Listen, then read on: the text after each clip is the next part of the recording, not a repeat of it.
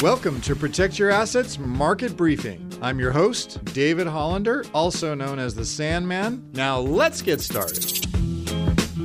Why is economic data not driving the market right now? That's important because that, this is sort of the first time that's happened. We get these reports that come out and the market doesn't really do anything, but then when the Fed says something, all of a sudden, wow, we have these big moves. Why is that? Well, let's look at a couple things that happened last week. You have something called the Producers Manufacturing Index. This basically measures production, producing stuff. And the August one came out last week. It was 45 was the number. The estimate was 49.2. Remember, anything below 50 is a contraction. So 45 is surprising. It was quite a bit lower than 49.2, which was the estimate. And you would think that that sort of bad news right, would affect the market. Well, it didn't. it didn't at all. Uh, and that's because the market's saying, well, if, if, if that's not really a bad number, in other words, there's not inflation there, then the Fed's more likely to, to ease.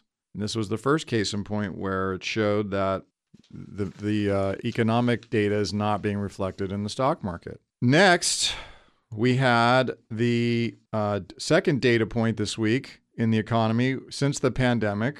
Um, had to do with the, the bad is good scenario when it came to just overall weakness in the travel sector. And let me explain that. I mean, I don't know about you, but I've now been traveling around to these weddings, okay? And yeah, I'm just going to say that's that. All right. Anyway, the fact is the airports are packed, the planes are packed, hotels are oversold, there's no rooms. And you're saying, what do you mean? Well, here's what happened. Part of this number we got this past week had to do with travel and leisure activities. And the according to the numbers, it's slowing down hard.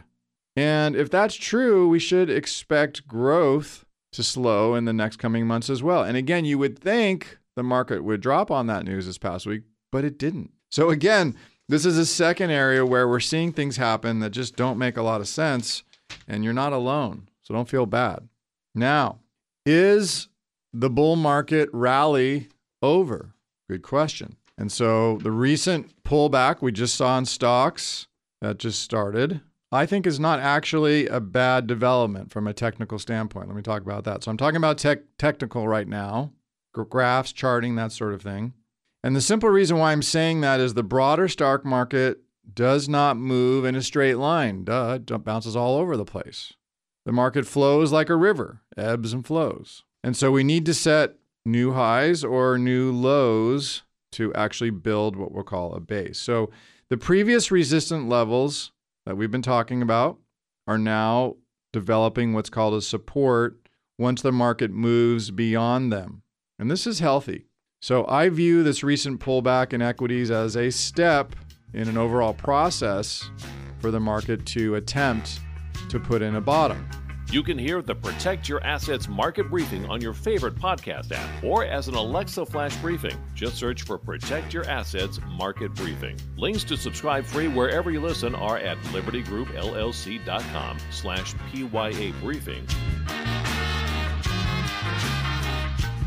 The following program is paid for by Liberty Group, and the views and opinions of the host do not represent those of the station or its ownership. Investment advisory services are offered through Liberty Wealth Management, an SEC registered investment advisor. Legal information provided on the air is not intended to be a substitute for callers hiring their own lawyers to advise them about personal legal matters. The information provided is general financial comment and cannot be relied upon for your specific financial situation. Investing involves risks, including the risk of loss of your investment. Please consult with a financial professional before investing. California Life Agent number 0B48569.